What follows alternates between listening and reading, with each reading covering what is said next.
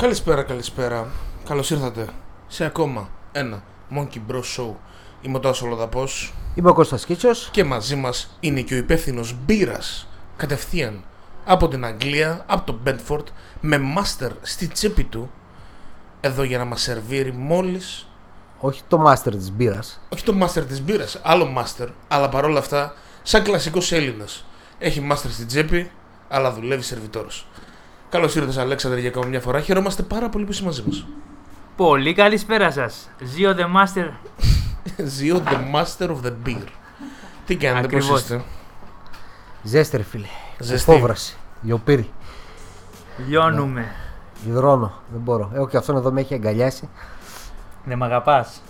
Σε λατρεύω. Αχ, αγάπη μου γλυκιά. Δεν το βλέπετε γιατί είναι ακριβώς απέναντί μου τα παιδιά, αλλά επειδή έχουν ένα μικρόφωνο, τα χείλια τους είναι υπερβολικά κοντά ο ένας στον άλλον και το πράγμα πηγαίνει αρκετά ερωτικά. Έχουμε ζεσταθεί, έχουμε βγάλει και τις μπλούζες μας. Έτσι. Οι μπύρες ρέουν, Με το ο σορτσάκι. υδρότας α, αχνίζει και εμείς είμαστε εδώ έτοιμοι να κάνουμε μια κινηματογραφική εκπομπή Να σας δροσίσουμε. και να συζητήσουμε για πράγματα τα οποία συνέβησαν τελευταία, για προσωπικές ιστορίες, για news παγκόσμια και τα λοιπά και, και τα λοιπά. Το Monkey Bros Show είναι ένα podcast το οποίο μπορείτε να το ακούσετε μέσα από όλα τα podcasts apps Spotify, Apple Podcasts και Google Podcasts, YouTube, Spreaker, monkeybros.gr και όπου αλλού μπορείτε να βρείτε podcast. Ο καθένας μπορεί να κατεβάσει οποιοδήποτε free app και να μας βρει εκεί μέσα. Όταν streamάρουμε live όπως αυτή τη στιγμή μας ακούς μέσα από το monkeybros.gr κάθετος radio, υπάρχει εκεί chat και facebook streaming όπου επίσης υπάρχει σχόλιο για να αφήσεις το μήνυμά σου. Όλα εντάξει μέχρι εδώ, κατανοητός ήμουν Κώστα; Πλήρως. Πλήρως, όπως βλέπεις Και είμαι απολύτως. και πάρα πολύ γρήγορος. Δεν λέω τα podcast podcasts, Ναι, δεν τα λες. είμαι Σχεδόν. κομπλέ, είμαι Ναι, κομπλέ. ναι, είσαι κομπλέ. Άρα. Και λέω να ξεκινήσουμε με τον τίτλο αυτής της εκπομπής. Ναι ρε φίλε, για πες λίγο. τι είναι Γιατί αυτός το βλέπεις ο... το σύνορα και δεν καταλαβαίνεις τι είναι ο Σκοτουλίδης Νταρξίλος. Οπότε θα σου πετάξω αυτή τη φωτογραφία εδώ, η οποία και τα παιδιά που μας ακούνε μπορούν να τη δουν στο... στην εικόνα αλλά και στο streaming. Είναι κάποιος Άγιος; Είναι ένας Άγιος φυσικά, καλά το είπες. Και αυτός ο Άγιος είναι αυτός εδώ.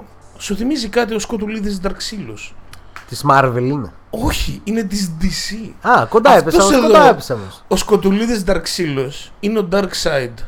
Από το, ο κακός από το ε, Justice League. Το οποίο Το- έρχεται Α, ναι, ναι, ναι. στο HBO Max, τα λέγαμε την προηγούμενη φορά, θυμάσαι. Το Snyder Cut το και κάτι Snyder τέτοιο, ναι. Cut, το οποίο βγάλανε τρέιλερ.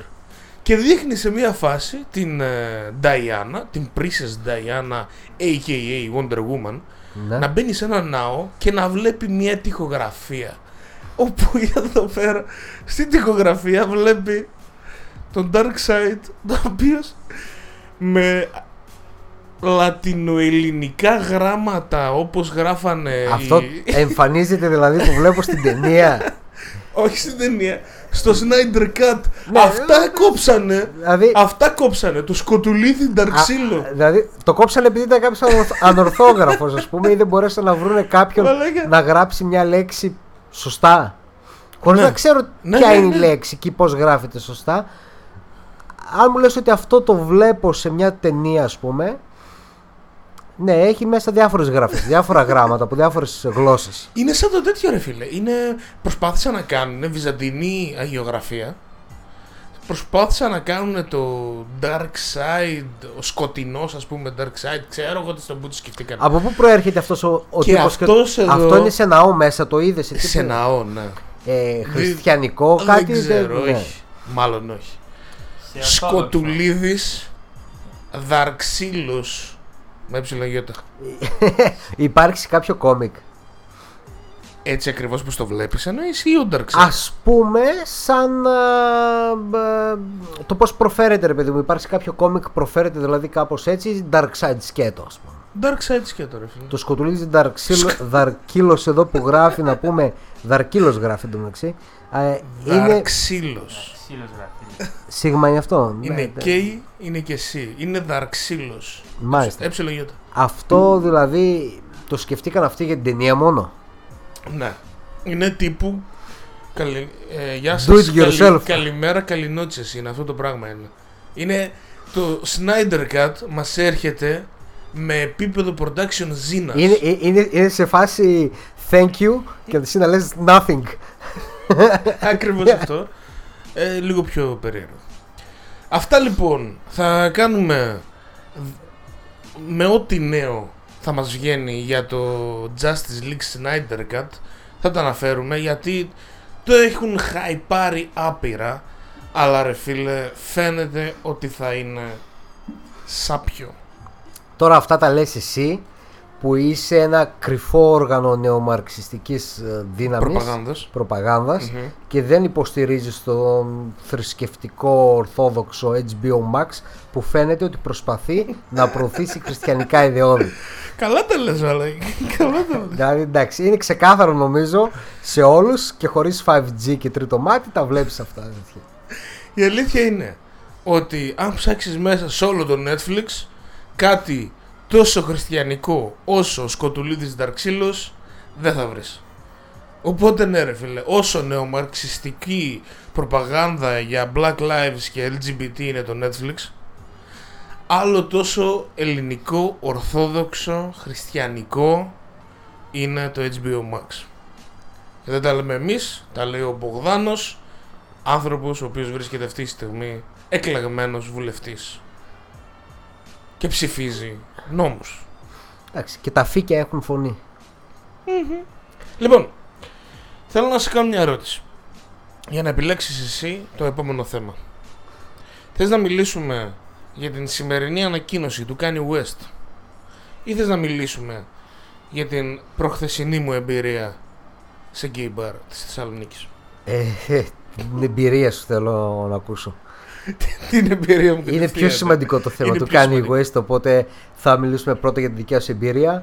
Ε, δεν με τριγκάρει καθόλου, αλλά θέλω να ακούσω τώρα αμέσως για την Λοιπόν, εμπειρία. άκου. λοιπόν, άκου.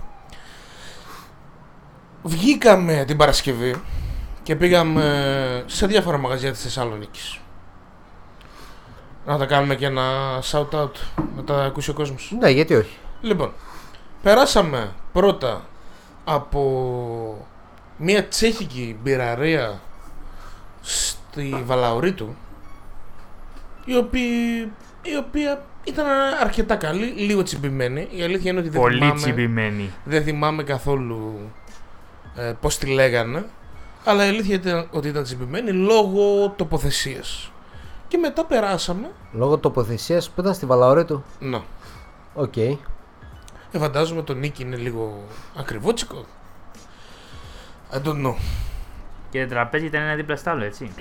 Α, εσύ θέλεις μέτρα Στέλνεις COVID. μέτρα Ε, COVID. Κοβιντόμετρα. Εννοείται, Ούτε φίλε. καν. Άμα ήθελες μέτρα COVID να παράγγελνες την ε, μπύρα που έπινες πριν, να μην σε πλησίαζε κανείς όταν τη βλέπανε τέτοια. Κοίταξε. Οι τιμές, όπως είπες, ήταν αρκετά τσιμπημένες, θεωρώ.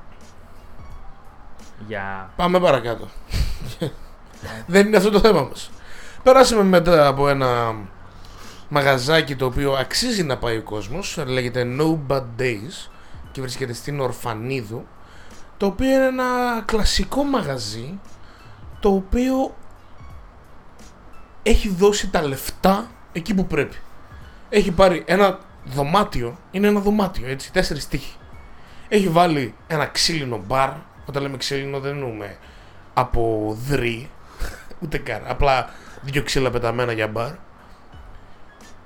Ούτε το βάψε, ούτε φώτα δεν έβαλε, ούτε τραπέζια έχει μέσα. Τίποτα, ρε, χύμα. Αλλά έδωσε λεφτά, χιλιάρικα στον ήχο. Και ο ήχος μέσα είναι τόσο καλός που δεν το βρίσκεις πουθενά στη Θεσσαλονίκη. Τέτοια φάση. Πίνεις σε ποτήρι ή στο χέρι, σε- σε κούφτα; Πίνεις σε ποτήρι. Α, Για εντάξει, άλλο. οκ. εντάξει. Έδωσε εκεί, έδωσε. Πήγε. Ξέρω εγώ. ε, Πήγε στο IKEA, πήρε πέντε ποτήρια. Πολύ Και καλό μαγαζί. Καλό ήχο. Μουσική; Μουσική εκείνη την ημέρα έπαιζε ο γνωστός DJ και παραγωγός ε, ο Sky Above ο οποίος παίζει techno και electronic ωραίος ήταν Παρ' όλα αυτά επειδή είχαμε μια παρέα στην Hobby Pub όχι συγγνώμη, συγγνώμη, συγγνώμη σε μια άλλη pub πήγαμε, πήγαμε εκεί πάνω από, το, πάνω από την pub αυτή είναι το Enola το οποίο είναι ε, γνωστό gay club bar της Θεσσαλονίκης. Ένα από τα δύο-τρία πόσα έχει. Καθόμασταν τώρα εμείς από κάτω. Ακούγαμε χάλια μουσική μέσα στην pub γιατί έβαζε ένας τύπος που έκανε τις μαλακίες του με το YouTube ξέρω εγώ. Ό,τι να είναι, ό,τι να είναι μουσική, μουσική. Και μπροστά μας, επειδή ήμασταν στο διάδρομο στην ουσία, περνούσαν εκατοντάδες εκατοντάδες πελάτες για να πάνε στον μπαρ. Σου λέω βγαίναν, μπαίναν, βγαίναν, μπαίναν. Α, περνούσε Λέγανε, ωραία δηλαδή. Τι Δεν- φάση! Τι φάση! Σου λέω άπειρος κόσμος. Άπειρος. Σε μια φάση την παρά μας πετάνε τα κορίτσια μια πρόταση. Πάμε. Λέω και δεν πάμε. Μετά μαθαίνουμε ότι έχει είσοδο. Και λέγω ποιος θα πληρώσει, θα πληρώσουμε τώρα είσοδο ρε φίλε. Και Για λέμε το όχι. Ενόλα. Ε, Ναι. Λέω, όχι, δεν γίνεται αυτό. Και έτσι όπως είμαστε έτοιμοι να φύγουμε, βγαίνει από μέσα μία φίλη μου, την οποία την ξέρω από δράμα, από παιδί. Και τη λέω, πού είσαι ρε; Α, μιλάμε, α, θα έρθετε πάνω. Θα έρθουμε, δεν γαμιέται. Και μας παίρνει εμένα και τον αδερφό μου. Ανεβαίνουμε πάνω, πληρώνουμε και την είσοδο, δεν πειράζει. Πόσο; Πέντε ευράκια με μπύρα. Και μια μπύρα ήμασταν, Ε. οπότε δεν πειράζει. Μέσα να γίνεται το αδιαχώρητο ένας χαμός από κόσμο. Προσπαθούμε να περάσουμε. Κάνουμε εκεί, σμπρώχνουμε, κάνουμε, ράνουμε, φτάνουμε στην παρέα της. Κορίτσο παρέα. Το μαγαζί γεμάτο ε, από LGBT κοινό, φαντάζομαι. Δεν χρειάζεται καν να το πω γιατί είναι gay club, okay. Αλλά δες τώρα τι παρατήρησα ρε φίλε. Γιατί όσο ήμουν εκεί, ένα ποτό έπιαμε δηλαδή, κάτσαμε μια ώρα έτσι περίπου. Παρατηρούσα τι συνέβαινε ρε φίλε. Και αυτό που μου έκανε εντύπωση ξέρεις ποιο είναι; Ότι έβλεπα ότι όλος ο κόσμος και οι άντρες και οι γυναίκες νιώθαν απόλυτα ασφαλείς εκεί μέσα. Κατάλαβες, νιώθανε ελεύθεροι. Όχι για να κάνουν κάτι τρελό, κατάλαβες, αλλά είναι φάση ότι δεν είναι αυτό το μαζεμένο του κλαμπ που λες Να θα εκφραστούν περάσω όπως, και θα με χουφτώσουν. να εκφραστούν θα με όπως κάνουν, θέλουν, θα να με χορέψουν ράνουν. όπως θέλουν, να Ακριβώς, διασκεδάσουν. ρε φίλε, δεν τους ένοιαζε τίποτα. Και ήταν ωραίο, ήταν πάρα πολύ ωραίο. Και μετά Ε, από... πώς και όσο το έχουμε, έχουμε παρατηρούσα. ξαναπάει μαζί σε ένα event που είχε Ναι, γίνει σε είχαμε. ένα πάρτι Ναι, που ναι, ήταν ναι, και ναι. εκεί παρόμοια η φάση. Θαρρώ γιατί εκείνο εκεί το θυμάμαι ρε παιδί μου, τώρα δεν Μμμ. ξέρω πώς ήταν αλλά πιστεύω ότι κάπως έτσι θα ήταν. Ναι, απλά είναι άλλος ο κόσμος. Εκείνο που πήγαμε μαζί σε εκείνο το event, είχε κόσμο ο οποίος ήταν ε, και ολίγον ε, με πολιτικές Οκ, εντάξει. πεποιθήσεις. Ας- μ, όχι όλοι, αλλά οι περισσότεροι. Γιατί ήμασταν σε στο Ναι, στέκι ναι, ναι. μεταναστών, όπου εκεί πέρα βρίσκεται το Radical Pride, που είναι στην ουσία μια ομάδα από LGBT άτομα, τα οποία έχουν πολύ πολιτικοποιημένο σκοπό. Οκ, ναι. Στο κλαμπάκι ήταν πιτσιρικαρέα να χορέψουν, να φασωθούν και να περάσουν καλά. Τέλος πάντων, μετά από λίγο, άρχισα να σκέφτομαι το εξής, ρε φίλε, ότι είμαι τώρα εγώ εκεί με τον αδερφό μου. Και μέσα σε αυτό το κοινό που υπάρχει εκεί μπροστά, δεν υ- γίνεται να υπάρξει κάποια ερωτική κίνηση από μένα προς αυτούς, από αυτούς προς εμένα, οκ. Και Το- ξέρεις τι σκεφτόμουν, ότι αυτό επίσης Το σκέφτεσαι αυτό. είναι για- πάρα πολύ απελευθερωτικό. Μπορούσα και εγώ να κάνω ό,τι γουστάρω. Το δεν γίνεται να υπάρξει εννοείς γιατί θεωρείς εξ αρχής ότι ε, δεν μπορούσες ε, να την πέσεις να σου το πω έτσι πολύ λαϊκά ρε παιδί μου σε γυναίκα. Ναι, ε, ναι και, α, και σε όλες αυτές θεωρητικά οι κοπέλες που είναι εκεί πέρα δεν έχουν καμία όρεξη να πάνε μαζί μου. Με, με βλέπεις Θεωρείς έτσι εξ αρχής ρε παιδί μου ότι ε, δεν θα τους Θεωρώ ότι- συνδέσεις γιατί Θεωρώ είναι ότι δεν gay, είναι δεν- straight, Ναι, αλλά και πάλι δεν θα πάω να σε κάνω τικ τικ τικ. Μήπως είσαι η μόνη εδώ μέσα που, δεν είσαι, που, δεν, που είσαι straight, ξέρω εγώ, γιατί αλλιώς θα ήταν σε φάση ρε φίλε, άραξε. Όχι. ναι θα φας δεν έχω πολύ έρθει άκυρο. για. Ναι, οπότε είσαι σε φάση όπου είσαι Δεν κάπου. γαμιέται, είμαι χαλαρά, είμαι εδώ, Είμαι- δεν ψάχνω, ναι, με- ναι, ναι, δε- δε- δεν ψάχνω να, να Θα δείξω χορέψω το It's στον Raining εαυτό- Man. Θα Α, το για χορέψω αυτό, ναι. και στα αρχίδια μου. Ήταν Και- τόσο απελευθερωτικό, ρε φίλε. Και δεν ψάχνεις να πεις ότι ήρθα εδώ και θα το παίξω τώρα ή αλφα mail Ναι, ναι, ναι, ή ακριβώς. ότι είμαι εδώ Δεν, απλά και χρειαζόταν, περνάω καλά. δεν χρειαζόταν να κρατήσω μία εικόνα που να μην σπάσει γιατί θα με. Δει- Γιατί μπορεί, ας πούμε, εκείνη να την έπεφτε σε εκείνη να με έβλεπε. Ναι. Μια άλλη. Τίποτα. Για να τόσο ωραίο. Μπορούσε. Δηλαδή, ούτε να έχεις κάποιο... Ε, όχι ότι είναι έτσι, αλλά τέλος πάντων, σκέψου ότι για άλλο κόσμο θα μπορούσε να είναι και το άντρας προς άντρα μια κόντρα. Κατάλαβες ότι εγώ είμαι πιο... μ, μα, ωραίο. Με πιάνεις. Ναι, ναι, υπάρχει οκ. και το male προς male κόντρα και υπάρχει και το... Τι, θέλω να την πέσω, ας πούμε. σε Αυτό μια. που λες τώρα Εκεί έχει μέσα δεν εφα- υπήρχε τίποτα. Αυτό έχει εφαρμογή σε σένα που δεν έχει τίποτα γιατί εσύ είσαι straight και ήσουν σε ένα χώρο που οι straight θεωρητικά δεν ήταν τόσο πολλοί, ήταν η μειοψηφία. Ναι. Ε, στην αντίθετη περίπτωση θα ήταν Και το δεν ακριβώς μπορείς να αντίθετο. ξέρεις, δεν μπορείς να ξέρεις ποιος είναι. Ναι, οπότε Άρα, για σένα ή για δεν μια υπάρχει. γυναίκα που είναι straight, ας πούμε, θα ήταν πιο απελευθερωτικό Ναι, ρε φίλε. σε αντίθεση με κάποια γυναίκα που θα ήταν gay, με κάποιον άντρα που Ναι, θα ήταν ξέρεις gay τι. και θα έπρεπε. Και σκέψου πόσο απελευθερωτικό είναι για μια γυναίκα να πηγαίνει σε ένα χώρο και να είναι απόλυτα χαλαρή με όλους. Καλά, με σίγουρα, όλους. ναι. Γιατί ρε φίλε, σε οποιοδήποτε κλαμπ κι αν πας θα δεις τις ε, Ναι, θα είναι ο κάθε- αντροπαρές, τις Δεν κινδυνεύει από τον λιγούρικες. κάθε σαλιάρι, ρε παιδί μου, Ναι, να ρε είναι φίλε, δίπλα. Δεν έχεις δίπλα. σαλιάριδες εκεί μέσα. Δεν έχεις σαλιάριδες. Δεν μπορούν να στην πέσουν οι άλλοι. Ήμουν εγώ σαλιάρης. Ήμουν εγώ σαλιάρης. Αλλά όχι, ήμουν σε φάση... Κοίτα, Έκανα ε- κοινωνιολογική παρατήρηση εκείνη. Έκανες, αλλά και πάλι όμως από την δικιά σου σκοπιά, ενό straight. Ναι, Γιατί ναι, ναι. οι σαλιάριδες και οι σαλιάρισες υπάρχουν και Σε εκεί όλα αναλο- τα- αναλογικά το ίδιο ποσοστό σε είναι. όλα τα δημογραφικά στοιχεία. Ναι, οπότε. Ναι, ρε φίλε, αλλά ξέρεις κάτι; Οι χειρότεροι σαλιάριδες είναι οι straight Ναι, male. σίγουρα εντάξει, αυτό είναι Έτσι ένα. δεν εννοείται. είναι. Η Η- Κλαρινό Γαμπρί. Οι κλαρινογαμπροί. η- η- η λευκή straight male σύμφωνα με το Netflix. Ε, Ναι, ναι, ναι. Ε, Είναι οι χειρότεροι σαλιάριδες. Ε, α, τι να σε πω, ρε φίλε, άμα ήταν μια σαλιάρα. Ε, Σου την lesbian. πέσανε; Κανένας ρε φίλε, τίποτα. Σου λέω δεν υπήρξε τίποτα. Με έχεις εντυπωσία μου. Δηλαδή δεν έχω. Φούλα δεν, αυτό με έχω πήρησε. δεν έχω πέρασει ούτε στο αντρικό κοινό. Ούτε Πουθενά τίποτα, ούτε ένα βλέμμα, ούτε, Ούτε- κάτι. ούτε στα Ε, δεν παπάκια. ξέρω, ρε φίλε, δεν ξέρω. Τέλος πάντων. Κάνει West 2020. Είμαστε έτοιμοι για το δεύτερο μαύρο πρόεδρο της Αμερικής. Νομίζω ότι είμαστε, νομίζω ότι ήρθε ο καιρός. Έχουν οριμάσει οι συνθήκες. Μπορούμε μετά το πορτοκαλί κουνάβι να υποδεχτούμε. Μπορεί να κατέβει. Το, τον κάνει, κάνει, καίνει, πώς λέγεται; Κάνιε. Κάνει, ε, Σοβαρά Κάνει. τώρα. Επειδή είναι δίπολο νομίζω. στην- Επειδή είναι δίπολο στην Αμερική. Έτσι. Αυτός θα δε- λογικά θα κατεβεί ανεξάρτητος. Μόνος του δεν θα κατεβεί. α, θα κατεβεί υποστηριζόμενος από το Θεό. Κάνεις λάθος. Δες. Άλλο θέλω να Α, πω. έβλεπα μια ανάλυση τις προηγούμενες μέρες ε, στο νεομαρξιστικό κανάλι του Netflix όπου ο Χασάν Μινάζ ανέλυε το πώς, είναι το, πο- το πώς ψηφίζουν στην Αμερική. Δεν είναι ότι έχουν αυστηρά δικοματικό σύστημα. Απλά επειδή Είναι tradition. είναι tradition, ναι, και μαζεύονται όλοι στην ουσία στο ένα ή στο άλλο, κανένας σοβαρός δεν κατεβαίνει για...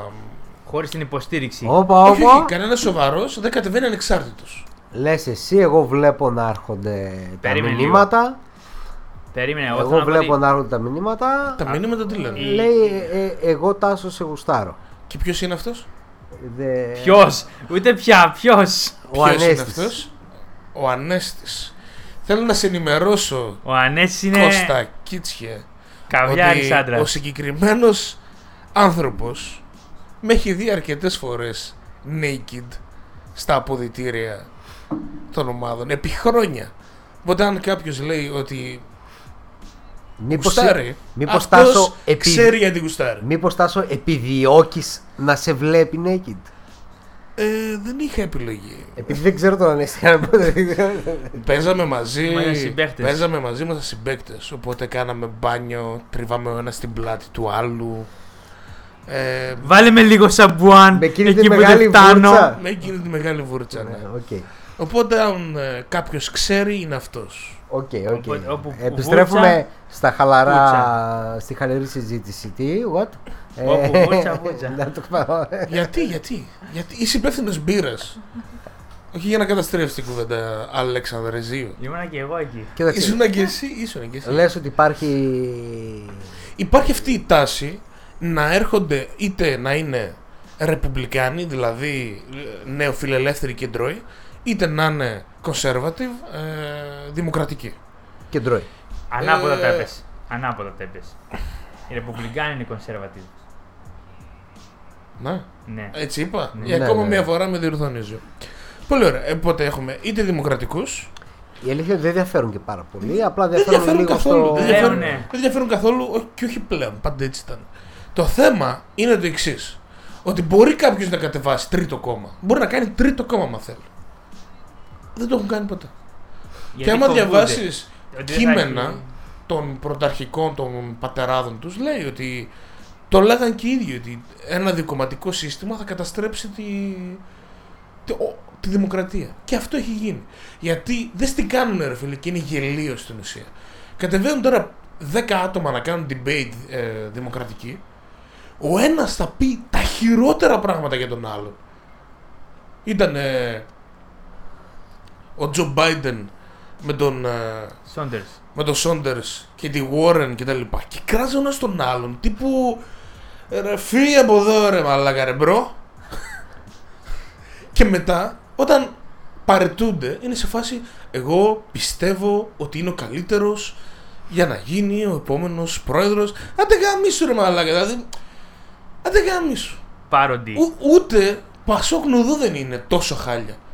Ούτε αυτό δεν είναι τόσο χάλια. Ναι, Ε, φίλε- παίζει, παίζει αυτό. Αν Γιατί και ρε νομίζω- φίλε, ναι, γιατί όταν ε, ο Σαμαράς χάσει, ε, δεν βγαίνει ρε μαλάκα να, να γλύφει τα αρχίδια του κούλι, δεν βγαίνει ρε φίλε. Κάθεται στην άκρη και το βουλώνει, έτσι Και δεν περιμένει είναι; με το μαχαίρι στα δόντια Ακριβώς, όπως παλιά και το ξέρεις. να ρίξει τη Και μαχαιριά. το ναι. ξέρεις και αυτό είναι πιο real και πιο honest Ναι, είναι. η από αλήθεια αυτό είναι. το πράγμα που γίνεται στην Αμερική. Τώρα, τι θα κάνει ο Kanye. Ο Kanye μπορεί να, κάνει, να βγει ανεξάρτητο που θα είναι μαλακία του. Θα μπορεί να κατεβεί εναντίον του Τραμπ στους. Ε, Ε, ε, Πώς του λένε, ρε, εγώ γιατί το νομίζω έχω ότι- μπερδέψει. εγώ, Ρεπουμπλικάνους. Στους Ρεπουμπλικάνους. Μπορεί να κατεβεί απέναντί του. Δεν ξέρεις, μπορεί να τον ψηφίσουν. ε, εγώ νομίζω ότι είναι λαγός.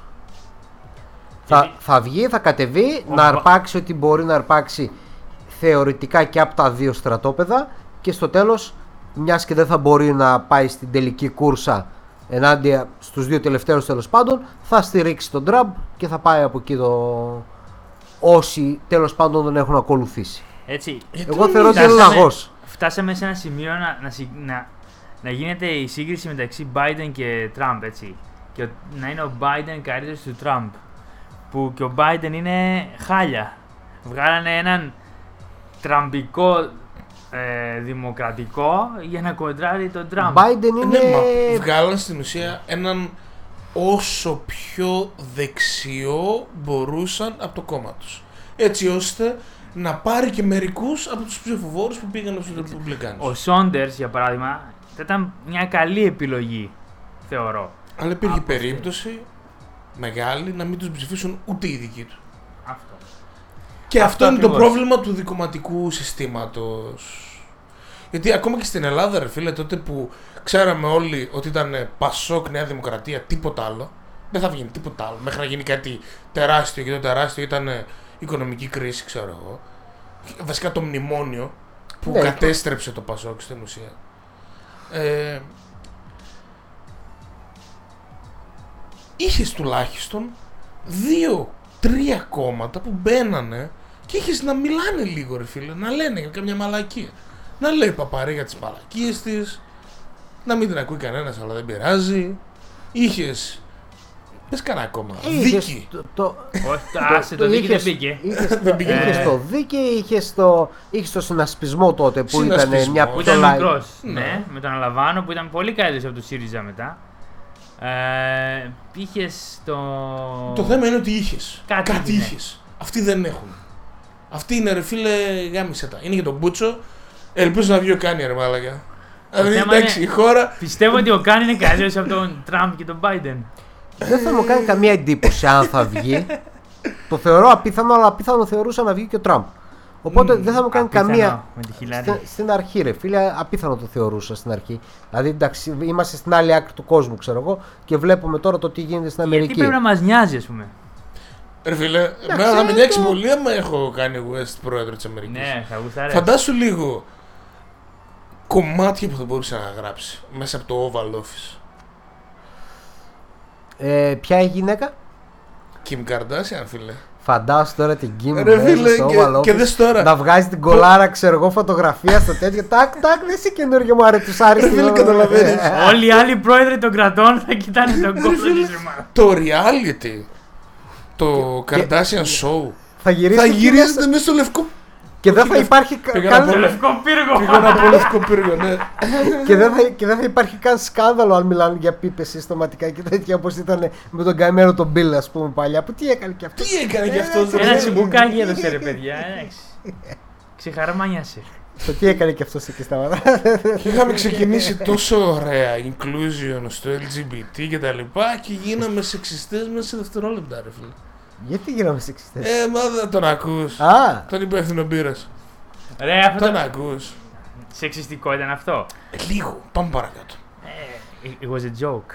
Λοιπόν, επειδή δεν θα σε κάνουμε cancel ρε, χαλάρωσε, εντάξει. δεν είναι καν δικιά, δεν είναι καν δικιά σου εκπομπή ρε, εντάξει. Για να το, ε, για να το φέρω τώρα ξανά έτσι πολύ ωραία και να φύγουμε από τον σεξισμό εδώ πέρα του προπονητή μπύρας Μην θα τον ξεκινήσουμε τις κριτικές μας. να ξεκινήσουμε. Β- Δες πώς το, πώς το βλέπω, γιατί έτσι κι αλλιώς δεν έχουμε πάρα πολλά πράγματα. Έχουμε δύο stand-up comedy και έχουμε μία σειρά και ένα κύριο review, μία ταινία. Λέω να πω μπαμ μπαμ δυο λόγια για τα stand-up τα οποία μπορείς να τα βρεις σε ένα νεομαρξιστικό κανάλι. Δεν λέμε ποιο, Δεν νομίζω λέμε ο κόσμος ποιο. το έχει μάθει πλέον και το λέμε και λίγο στα κρυφά για να μην υπάρχει ας πούμε και κανένας κίνδυνος επιβολής blog, ξέρω εγώ, οτιδήποτε. Απαγόρευσης. Ακριβώς. Πλέον είμαστε σε δύσκολες εποχές. Θα βάλουμε τραγούδι και θα επιστρέψουμε με ακόμα ένα 20 λεπτό μιλώντας για τη σειρούλα μας και για την ταινία μας. Οκ; Οκ, ναι. Λοιπόν, Hannah Gadsby. Πριν από δύο χρόνια έβγαλε το special της το οποίο λεγόταν Nanette και το οποίο κυριολεκτικά με συντάραξε καθώς η τύπησα έχοντας ως σκοπό έχοντας ως σκοπό να κάνει μια τελευταία παράσταση και να το διαλύσει. Αυτός ήταν ο σκοπός της. Λέει το παρατάω, ρε φίλε. Δεν, δεν, με, δεν μου κάνει τίποτα όλο αυτό πλέον. Και συγκεκριμένα το έλεγε γιατί ε, όντας και αυτή ως LGBT χρησιμοποιούσε την ε, λεσβιακή της φύση ως αστείο, ως punchline. Και λέει, και είναι το κλασικό ξέρω εγώ, ρε, εσύ, ο καθένας μιλάει για τη φάση του, οπότε αυτή μιλούσε για αυτά και δεν μπορούσε να προχωρήσει παρακάτω, γιατί κουβαλούσε τραύματα. Μεγάλωσε σε πολύ περίεργη περιοχή, στην Τασμανία, στην Αυστραλία δηλαδή Οκ, ναι. όπου είναι παράνομο να είσαι LGBT. Είναι ακόμα Κυριολεκτικά, παράνομο. ναι. Ναι. Ναι, εντάξει, δεν ορκίζουμε για τώρα, αλλά όταν μεγάλωνε αυτή, το έλεγε ότι είναι, ήταν παράνομο. Κυριολεκτικά παράνομο. Οπότε δεν μπορούσε να λειτουργήσει το τραύμα της, να, να πάει παρακάτω. Πέρα ξέρω από αυτό, εγώ, ναι, ήταν πάντα. όσο γινόταν- το χρησιμοποιούσε για πηγή αστείων. Και στην ουσία το Νανέτ δεν είναι καν ένα σ- ε, σκέτο stand-up comedy show, ξέρω εγώ, με αστεία. Είναι κάτι άλλο, φίλε. Είναι, είναι βαθύ, είναι μέσα από την ψυχή της, είναι πάρα πολύ δυνατό. Απίστευτο. Και στο τέλος έκανε υπερβολικά τεράστιο χαμό και δεν το παράτησε. Και- και συνέχισε. Το θέμα ξέρεις ποιο είναι ρε φίλε, ότι με το δεύτερο της δείχνει ότι έχει πολύ ιδιαίτερο comedy style. Έχει να δώσει πράγματα στην κομμωδία. Είναι πάρα πολύ έξυπνη. Το δεύτερο λέγεται Douglas. Στριμάρει στο νεομαρξιστικό κανάλι. Και δες τι έχει κάνει τύπησα. Θα σου πω μόνο αυτό και δεν θα πω τίποτα άλλο. Μ' άρεσε πάρα πολύ. Θα σου πω το εξής: Ότι ξεκινάει και τους λέει, παιδιά, θα σας πω τώρα όλα όσα θα γίνουν. Θα πω αυτό, μετά θα νομίσεις αυτό και μετά θα πω το άλλο και το αστείο θα είναι εκείνο. Και θα πάω μετά στο, σε αυτό το θέμα και θα καταλήξω έτσι και θα προχωρήσω. 20 λεπτά λέει όλο της το show. Στο σποιλάρι στη μάπα. Πράγμα που δεν το κάνει κανένας κωμικός γιατί βασίζεται στην έκπληξη. Και ξεκινάει μετά από 20 λεπτά το show και βλέπεις ότι έχει δίκιο. Ότι γελάς εκεί που στο λέει, ότι έχεις ξεχάσει ότι στο έχει πει αυτό ότι θα γίνει. Σου κάνει ό,τι γουστάρει και είναι απίστευτο. Και είναι μπράβο της. Μπράβο Ναι, της. όντως μπράβο της άμα το κατάφερε αυτό. Ναι, είναι πάρα πολύ καλή. Και στην τελική δείχνει ότι έχει και προσωπική άποψη πάνω στην κομμωδία, κάτι που την κράζαν όλοι αυτοί, περισσότερο οι κομικοί, γιατί λένε αυτό δεν είναι stand-up comedy. Λες και θα σε ρωτήσει κανένας τι είναι και τι δεν είναι το stand-up comedy, ξέρω εγώ. Ή Εσύ τι είναι η που- κομμωδία. Εσύ που έκανες, ξέρω εγώ, open comic πεντάλεπτο στη Θεσσαλονίκη, νομίζω ότι έχεις άποψη για το ότι είναι η κομμωδία. Ό,τι θέλω θα κάνω. Ρε, μαλάκα, αν με πληρώνει ο άλλος, θα κάνω ό,τι γουστάρω. Έτσι δεν είναι. Ε, και το κάνει και το κάνει καλά. Και καλά έκανε και δεν το παράτησα. Στην ουσία βρήκε τρόπο μέσα από τον τρόπο που έκανε τότε το Νανέτ, το πρώτο της, ο- το πρώτο της special, όχι το πρώτο της κομικό show, το πρώτο κινηματογραφημένο, να δουλέψει και να πάει παρακάτω και το δικό της τραύμα. Δούλεψε το τραύμα της.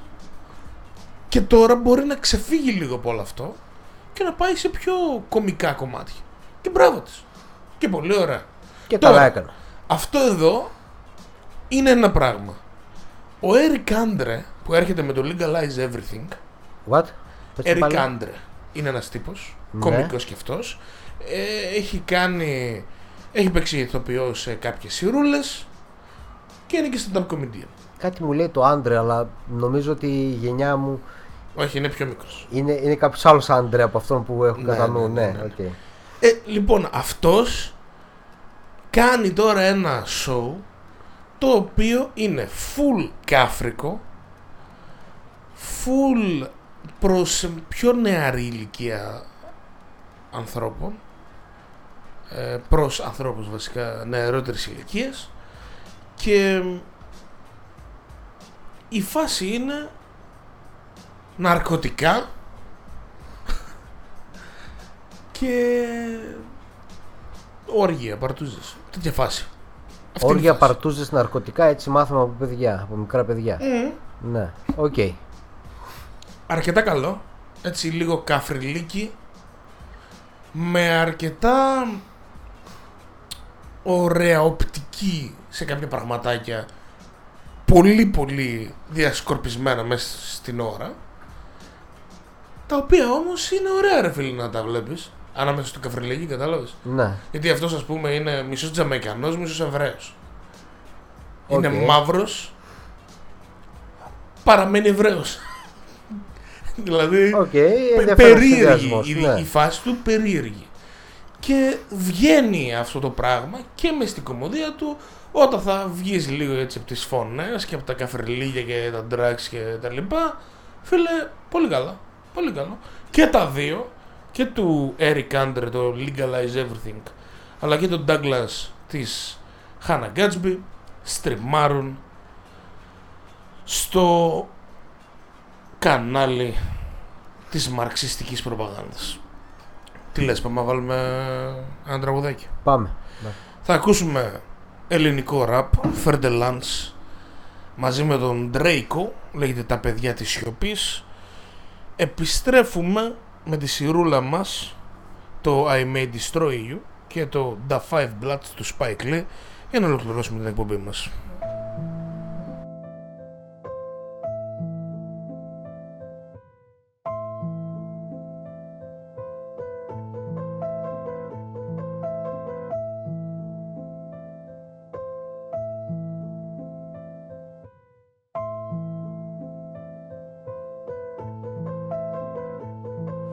Έλα, που σε καράχεις καιρό να φάνεις Τώρα που δεν έχω εμένα δεν μ' αγγίζει κανείς. Αν οι φορές πόσες μπορέ και ο καιρός αχάνεις. Γράφω πάλι για να ακούσουν τα παιδιά της σιωπής. Όσο με βλέπεις εκεί πάνω, εγώ τόσο κατάγει.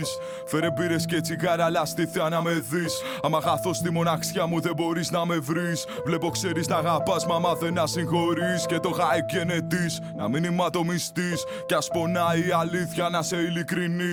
Έχουμε ρίζες δυνατές γιατί μας τα ηθαλεί. Και από το να μου μπάτσο καλύτερα καλύτερα Ένα παιδί μες στην αλάνα που υδρώνει για τη φανελά Ταξίδι απ' τη χιλίο στη Βενεζουέλα. Σαν το σκυλί μες στη βροχή πάντα στο πηγενέλα. Πέφτουν βόμβες στο μυαλό μου και εσύ μου λες χαμογελά Δεν μας εννοιάζει το επίπεδο. Γαμώ το κύπελο Θυμάμαι χτίζα όνειρα σε χωμάτινο γήπεδο. Ψάχναμε κίνητρο να σπάσουμε το φήμοτρο Θυμάμαι ο μικρός πριν σε και παίζε λιμπερό Έχω ζήσει χωρίς σπίτι ούτε ευρώ. Χωρίς φαγητό, συντροφιά ούτε νερό. Είχα να δω την οικογένειά μου για καιρό. Έχω μισεί σε μένα τόσο γι' αυτό ξέρω να αγαπώ μες στα μπαρί. Εκεί κλείνομαι με τα βαρύ. Είδα πως βγαίνει το ψωμί μες στο ταμάρι Είδα τον αδερφό μου να αλλάζει όταν σνιφάρει Οι ουσίες μας εχμαλωτίζουνε πάρ το χαμπάρι Είμαι, είμαι στο να καταστρέφω εκπληκτικός Είμαι ώρες ώρες καταθλιπτικός. Στις μαλακίες μέσα ποτέ δεν έμεινα εκτός. Γράφω όσα με ματώνουν κι ας λένε είσαι ρηχός. Τώρα σπάσε, σπάσε τα καλουπιά σου μικρός. Γιατί όσο μεγαλώνεις δυσκολεύει. Τι κάνεις στη ζωή τα μούτρα σου θα τρως. Ποτέ μη μείνεις στάσιμος εκεί που σε βολεύει. Είπα σπάσε, σπάσε τα καλουπιά σου μικρός. Γιατί όσο μεγαλώνεις δυσκολεύει τι κάνεις στη ζωή τα μούτρα σου θα τρως Ποτέ μη μείνεις στάσιμος εκεί που σε βολεύει η μουσική μου είναι ένα σύνολο από ήχους και σιωπές. Και η φυλακή μου ένα κελί που μεγαλώνει. Έλα μαζί μου να πετάξουμε για μέρες πιο καλές. Η αιχμή του θωρατό φωνή που δυναμώνει. Η μουσική μου είναι ένα σύνολο από ήχους και σιωπές. Και η φυλακή μου ένα κελί που μεγαλώνει.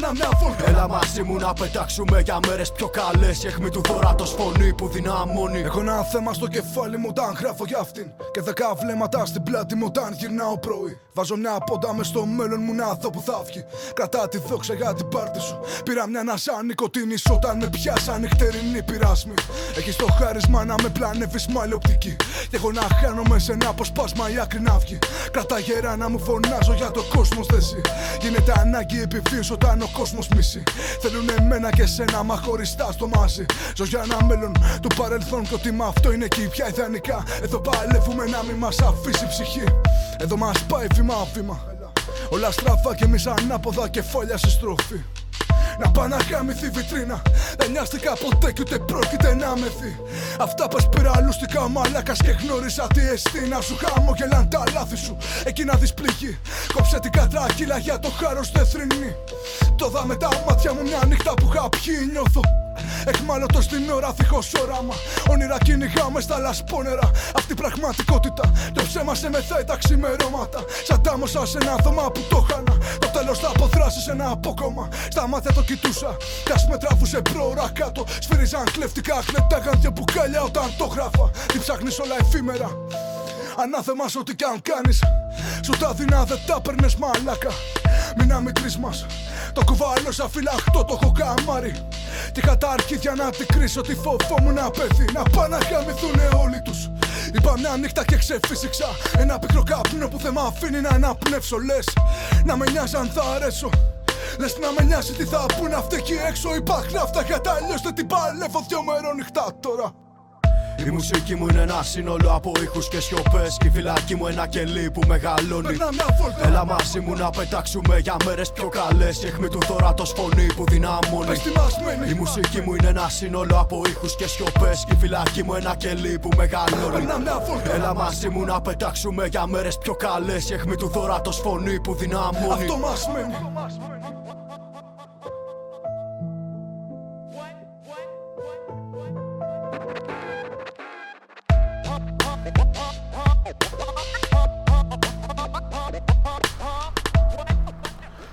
Αυτή ήταν η Φερντελάνς με το τα παιδιά της σιωπής. Και εμείς είμαστε έτοιμοι να μπούμε στο δεύτερο γύρο. Έχουμε μια σειρά, έχουμε και μια ταινία, θα τα σχολιάσουμε σε λίγο.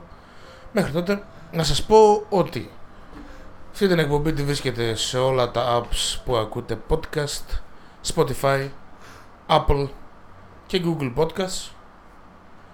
Έπειτα μπορείτε να μπείτε στο monkeybros.gr και εκεί να τις, α- να τις βρείτε στο άρθρο και να τις ακούσετε αλλά και στο YouTube. Πώς είσαι Κώστα, είσαι Τέλεια. έτοιμος; Έτοιμος, πανέτοιμος. Θέλω, επειδή μιλούσα εγώ τόση ώρα, να μιλήσουμε πρώτα για, το, για την ταινία. Ναι. Και μετά εγώ θα πω δύο λόγια όλα και όλα για το I May Destroy You Οκ. και θα κλείσουμε την εκπομπή. Τέλεια. Αυτή η ταινία θα έβγαινε Κάνες θα έπαιζε κινηματογράφους με, το γνωστό, με τη γνωστή πρακτική που έχει το μαρξιστικό κανάλι και ίσως είχε και ένα οσκαρικό ραν. Ναι. Ίσως. Ναι, ναι. Θα μπορούσε άνετα. Όμως ο COVID έσπρωξε το Netflix να το ρίξει κατευθείαν στην πλατφόρμα και δεν το χάλασε καθόλου που γινόταν ο χαμός στην Αμερική. Κοίταξε, του κάτσε ακριβώς τη στιγμή που έγιναν τα γεγονότα στην Αμερική με το Floyd.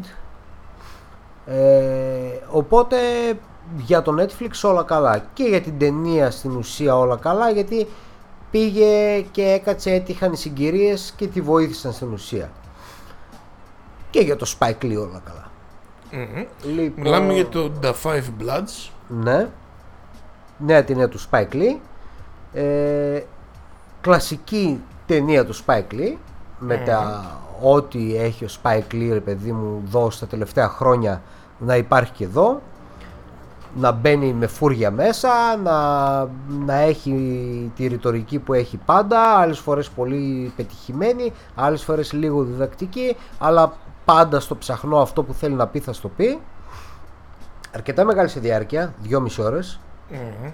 Ε, αρκετά καλή όμως.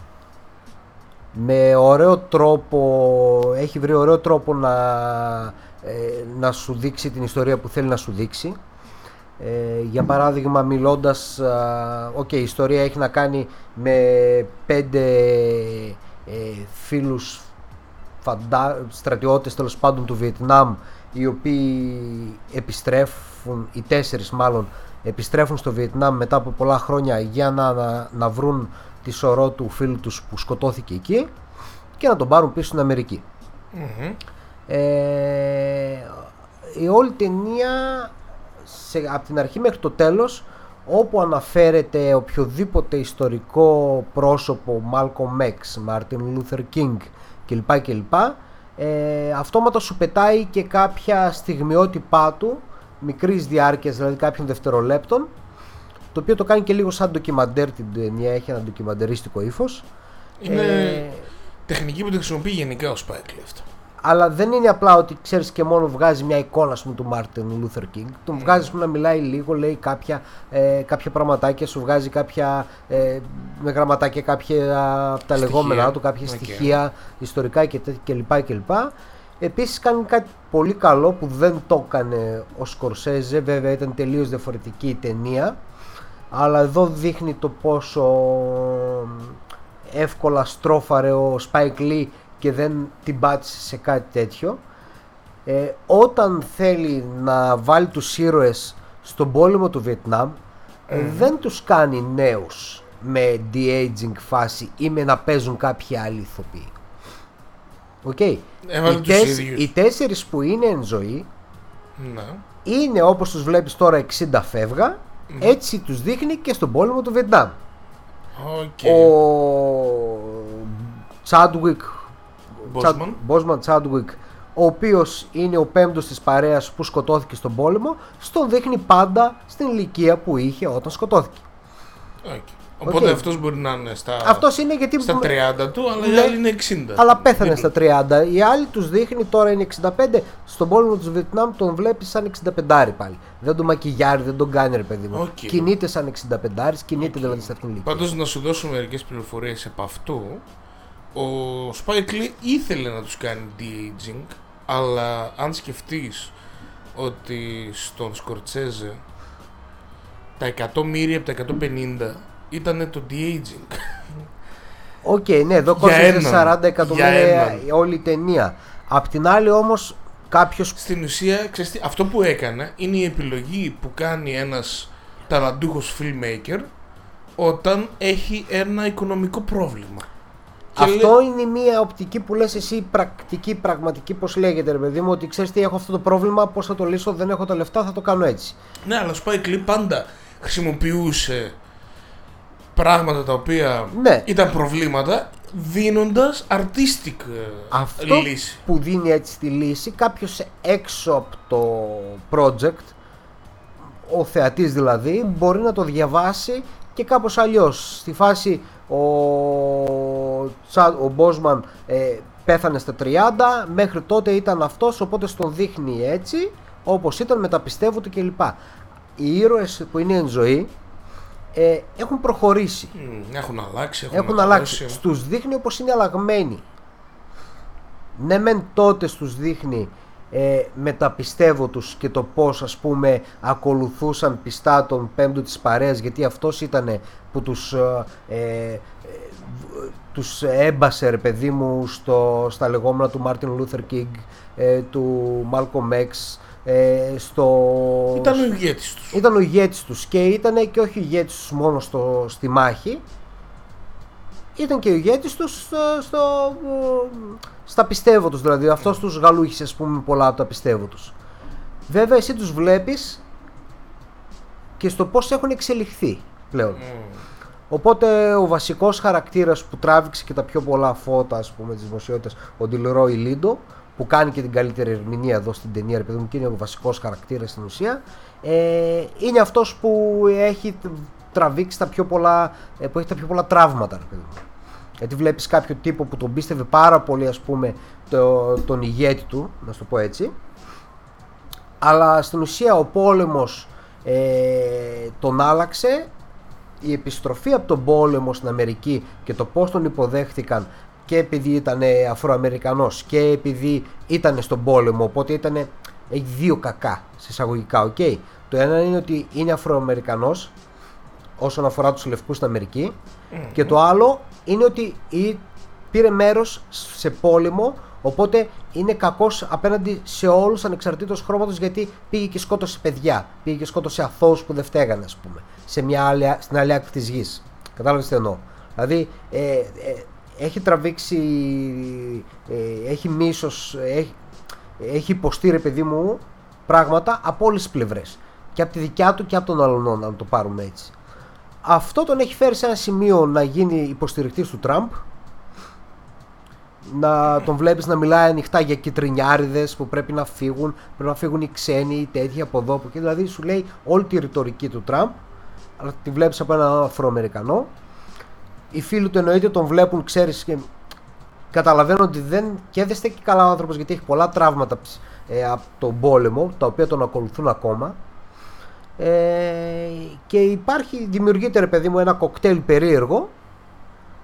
Μέσα σε όλο αυτό υπάρχει ένας εντάξει τώρα δεν σποιλάρουμε και ιδιαίτερα είναι μέσα στο story το βασικό. Υπάρχει και ένας θησαυρός ο οποίος ένας, χρυ- ένα, μια, ένας χρυσός μεγάλης αξίας ε, ο οποίος ψάχνουν να τον βρούνε να, και να φέρουν τη σωρό του φίλου τους πίσω αλλά και να βρουν το χρυσό που έχουν κρύψει και να τον πάρουν στην ουσία είναι η ανταμοιβή για κάτι που τους χρωστάει ε, η Αμερική ή ο κόσμος όλος άμα θες ρε παιδί μου Μμ. ε, Φαντάζεσαι όμως ρε φίλε και σκέψου λίγο και πως ήταν τότε η φάση έτσι. Δηλαδή δεύτερο παγκόσμιο. Ε, ο δεύτερο Βιετνάμ. παγκόσμιο α, ναι, Βιετνάμ ναι Βιετνάμ, δεύτερο παγκόσμιο. Και πριν από το Βιετνάμ, σε ποιο τι πολέμους είχα χωθεί; Κορέα. Υπήρχε πρώτος παγκόσμιος, Κορέα. υπήρχαν και υπήρχαν Ήταν- διάφοροι πολέμοι. Φαντάσου να είσαι Αφροαμερικανός. Ε, σε όλους τους πολέμους, αν όχι σε όλους τους περισσότερους, τους είχαν μπροστά. Είναι αυτοί που θα πάνε πρώτοι, θα φάνε ρε παιδί μου τα πυρά, θα βγάλουν το φίδι από την τρύπα στην ουσία και αν πεθάνουν, πέθαναν, δεν έγινε και τίποτα. Και θα πάμε Φαντάσου- εμείς μετά, πα- κα- Φαντάσου καβάλα να στάλογο είσαι αυτός. τέτοιο. Φαντάσου να είσαι αυτός φίλε και να γυρνάς μετά από την πουτσα που φάγες στο Βιετνάμ να επιστρέψεις στην Αμερική και να είσαι στο φτύσιμο και να μην μπορείς να κάτσεις όπου θες μες στο λεωφορείο. Αυτός σου λέω ότι και δεν μπορούσες να κάτσεις όπου θες στο λεωφορείο και δεν Γάμισε μπορούσες τα, να ρε. έχεις ε, τα πλεονεκτήματα σε εισαγωγικά που είχαν οι άλλοι, ε, του, οι άλλοι του Βιετνάμ, οι λευκοί, ξέρω εγώ. Δηλαδή, ε, πλεονεκτήματα, όχι πλεονεκτήματα, ξέρεις τα προνόμια, ρε παιδί μου. Μμ. Να πω κάτι. Εδώ ο Μοχάμετ Άλλη, ο μεγαλύτερος μποξέρ που έχει βγάλει η Αμερική και ο κόσμος, όταν κέρδισε Ολυμπιακό μετάλλιο, δεν- λέει, είχε πει ότι το έβαλα, το φόρεσα και είπα θα πάω όπως ήταν στην αρχαία Ελλάδα ή σε άλλες χώρες. Θα πάω στην πόλη μου μέσα έτσι να κάνω μια βόλτα, να με δει ο κόσμος, να μιλήσουμε, να, να τους αποχαιρετήσω και ξέρεις, Ναι. όλα τα, Ναι. αυτά τα, τα normal πράγματα. Και λέει τον πετάξαν έξω από ρεστοράν ρε φίλε. Ναι, γιατί δεν μετρούσε το ότι κέρδισε μετάλλιο, μετρούσε το ότι ήταν ένας Αφροαμερικανό. Κοίτα, δεν αλλάζει το γεγονός ότι κέρδισε. Και το μετά- ότι είναι Απλά. Και ε, μετά λίγο από αυτό- πάνω από ζώο. Και μετά από αυτό Μην ξεχνιόμαστε. υπάρχει Είναι μαύρος. βίντεο που λέει ότι εσείς είστε το πρόβλημά μου. Έκα, είναι το Έτσι, γνωστό τέτοιο ρε παιδί μου που έχει πει ότι Ε, η λευκή για είναι. ποιο λόγο εγώ να πάω να πολεμήσω χιλιάδες χιλιόμετρα Ρε μακριά. φίλε, μπήκε στη, Κάποιους φυλα... που δεν- μπήκε στη ναι. φυλακή ο Μοχαμετ Άλλη για αυτόν τον λόγο. Και στην ουσία δείχνει και το τέτοιο αυτό που λέμε εδώ και πόσο καιρό κάνουμε αυτή την εκπομπή. Δεν μπορείς να είσαι συνειδητοποιημένος, να είσαι woke που λένε οι Αμερικάνοι. Ωραία, αυτό το Ναι. woke. Δεν μπορείς να είσαι πολιτικοποιημένος για την προσωπική σου φάση, χωρίς να είσαι για όλες τις φάσεις.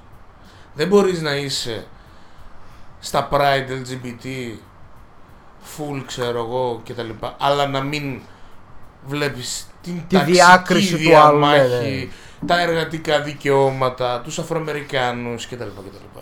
Βλέπουμε τώρα στην Αμερική που λίγο ε, ε, υπάρχει μια συνεργασία ανάμεσα στο Black Lives Matter και στο Pride Ναι. και, το, Ναι. και το βλέπουν μαζί και έτσι πρέπει. Μα θα έπρεπε Θυμάσαι να είναι την ταινία; αυτονόητο. Θυμάσαι την ταινία, δεν θυμάμαι τώρα πώς τη λένε, που έδειχνε για το πώς επί Θάτσερ η Ναι, ναι, LGBT ναι. ομάδα μαζεύαν χρήματα για τους ανθρακορίχους που κάνουν απεργία. Και πήγαν τον πρώτο καιρό εκεί, τους γιουχάρανε, τους διώξαν, τους κάνανε, αλλά στην πορεία τους αγκαλιάσανε. ρε Ναι, παιδί αλλά μου. αυτό δεν στη δείχνει ότι αυτοί καταλαβαίνουν ότι αν εσύ είσαι καταπιεσμένος πρέπει να υποστηρίξεις όλους τους καταπιεσμένους. Όχι μόνο είναι την το προσωπική σου φάση, ρε φίλε.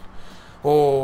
Και έτσι θα έπρεπε να είναι τέλος πάντων. Εδώ είναι το τέτοιο του χαρακτήρα που αναφέρουμε, ρε παιδί μου, του Ντελρόι Λίντο. Ότι αυτός ναι μεν, δηλαδή αυτός ξεστράτησε από αυτό που λες εσύ.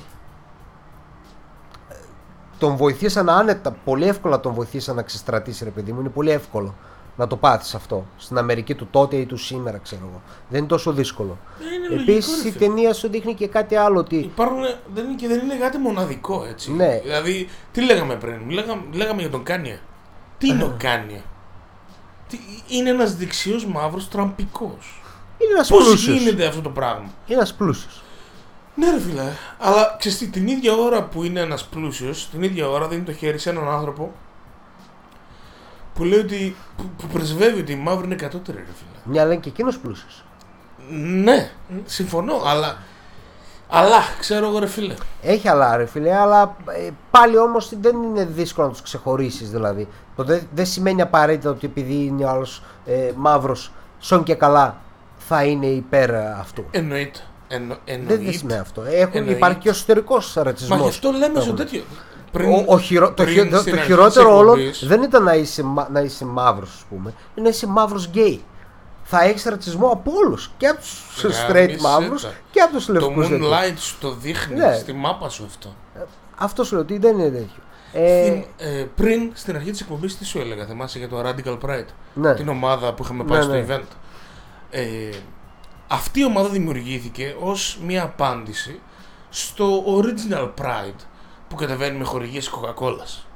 Που είναι Ναι. στην ουσία το... ε, ένα Pride το οποίο έχει συστηματο, ε, ενσωματωθεί στο σύστημα δεν μπορεί να κάνει τίποτα άλλο εκτός Είναι στην από ουσία το... πάλι όργανο καπιταλιστικό στη Ναι, φάση ναι, ότι ναι, είναι ναι, ναι. για να βγάλουμε λεφτά, προωθούμε αυτό. Ακριβώς. Ναι, τι θέλετε, Ναι, ναι, ναι. δικαιώματα, προνόμια, θέλετε ό,τι πώ θες, πες το. Μπορώ να καταλάβω Όμως- την αξία του Pride. Ναι, Τώρα τα συνδέω όλα. Σου ναι, έχουμε ναι, οκ. στο Nanette που έλεγε η Χάνα, η Χάνα Γκάντσμπι, στο Ναι. πρώτο της, έλεγε ότι εγώ δεν είμαι άνθρωπος εξωστρεφής. Εγώ θέλω να κάθομαι στο σπίτι μου να πίνω το τσάι μου, είναι το αγαπημένο μου πράγμα. Και το μόνο που είχα σαν εικόνα από LGBT στην Τασμανία που ήταν ε, ε, παράνομο ήταν στις ειδήσεις το Pride. Και όταν έβλεπα στο Pride αυτό το πράγμα, λέγα εγώ, εγώ πού κολλάω εκεί μέσα. Ναι, Με οκ, βιάζεις. ναι.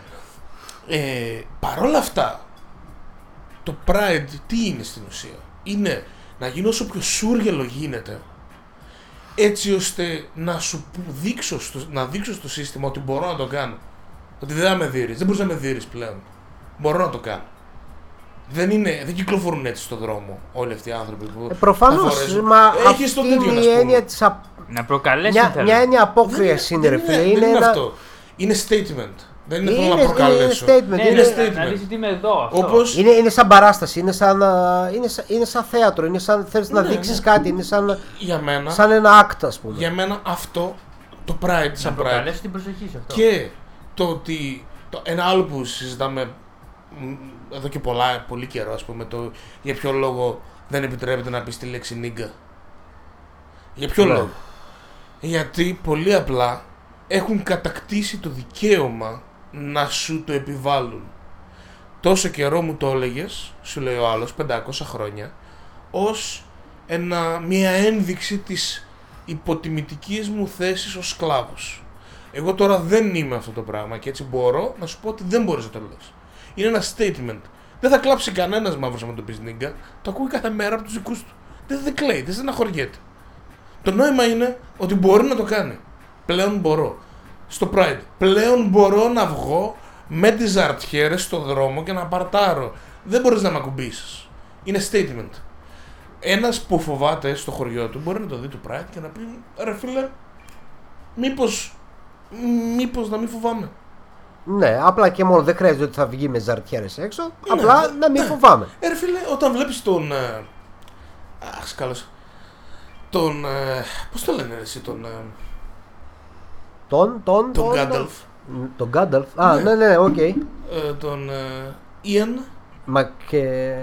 μα- Σκάλωσα Μακέλεν, έτσι. όχι, όχι. ε, ε, μα- Είδες. Τον... ε, σε παρακαλώ, βοηθά μας. Γκουγκλάρε Ναι, λίγο ναι, ναι, τον ναι, ηθοποιό. ναι. Ο οποίος είναι γνωστός ως ε, γκέι άτομο.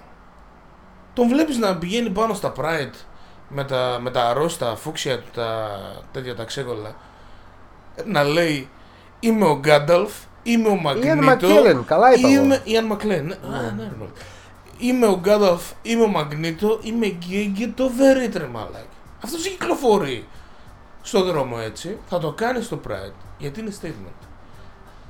Δεν Ακριβώς. θυμάμαι γιατί το ξεκινήσαμε όλη αυτή την κουβέντα. Από το Επιστρέ- The Five Bloods ξ- Επιστρέφουμε στο.